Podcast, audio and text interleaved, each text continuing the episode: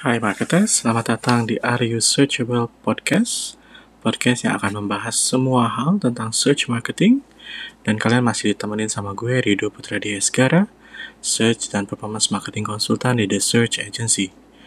Jangan lupa untuk follow kita di Instagram di search.agency Dan kunjungi website kita di search.agency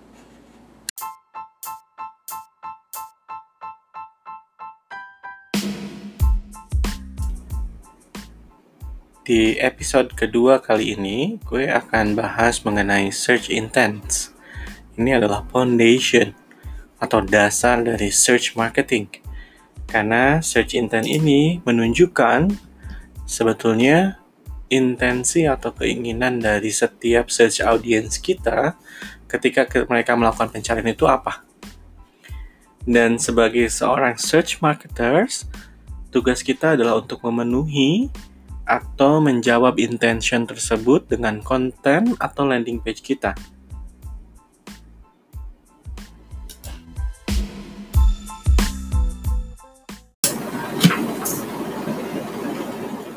Apabila konten atau landing page yang kita suguhkan ke audiens kita tidak sesuai dengan intention mereka, yang terjadi adalah audiens kita tidak akan engage dengan konten kita teman-teman marketers pasti sering lihat angka bounce rate yang tinggi atau angka drop off yang tinggi. Hal itu terjadi karena ketika user melakukan pencarian, landing page atau konten yang mereka dapatkan tidak sesuai dengan intention yang mereka mau. Oke, secara umum ada empat tipe search intents yang kita bisa kenalin dari search audience kita. Yang pertama adalah informational. Ini adalah search intent di mana audiens kita mencari informasi. Baik yang jawabannya simple atau singkat atau informasi yang lebih detail. Contoh search queries yang ada di tipe informational ini adalah orang-orang yang mencari kata kunci seperti siapa presiden Indonesia yang kelima misalnya atau yang butuh jawaban lebih detail. Kata kunci seperti bagaimana menjaga kesehatan jantung. Itu termasuk ke dalam search intention yang ada di tipe informational. Search intent ini membutuhkan landing page atau konten yang bisa memberikan informasi atas search queries yang user masukkan tadi. Yang kedua adalah navigational. Ini adalah kondisi di mana search audience sedang mencari alamat website yang spesifik atau alamat website untuk produk tertentu atau alamat website dari service tertentu. Daripada mereka menulis URL secara langsung di browsernya mereka, mereka lebih memilih untuk memasukkan kata kunci yang biasanya berupa nama brand, nama produk, atau nama service yang sudah pasti terikat terhadap satu URL yang uh, unik.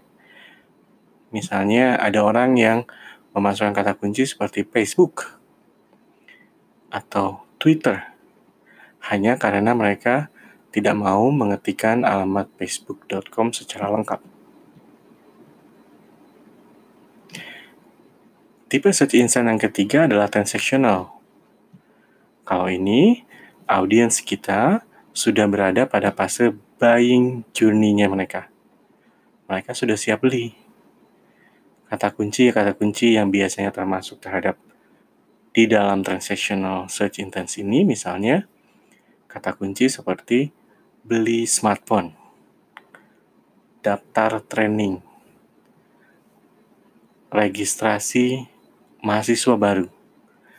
Ada transactional word di sana yang menunjukkan bahwa audiens kita sudah siap untuk beli, sudah siap untuk menjadi consumer kita, sudah siap untuk menjadi klien kita. Audiens seperti ini biasanya mengharapkan landing page atau konten di mana di sana ada tombol belinya, ada tombol registernya, ada tombol daftarnya. Mereka sudah tidak lagi mencari informasi yang terlalu lengkap atau detail, tapi yang mereka cari adalah tombol beli, tombol daftar, atau tombol register tadi.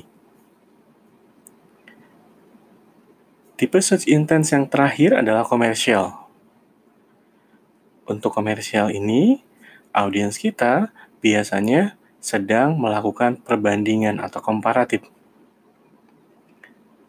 Dia sedang membandingkan antara satu produk dengan produk lainnya, sedang mencari produk mana yang paling bagus, sedang mencari servis mana yang paling pas untuk mereka.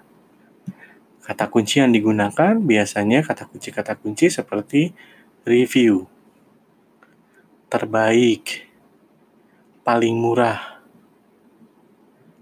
yang nantinya akan memberikan informasi kepada mereka bahwa produk ini yang harus mereka gunakan, servis ini yang harus mereka pakai, atau misalnya perusahaan ini yang harus jadi uh, penyedia jasa mereka. Setiap search intent ini, seperti tadi saya cerita, membutuhkan landing page yang berbeda. Dan tugas kita sebagai seorang search marketer adalah untuk memberikan landing page atau konten yang sesuai sama intent dari audiens kita tadi.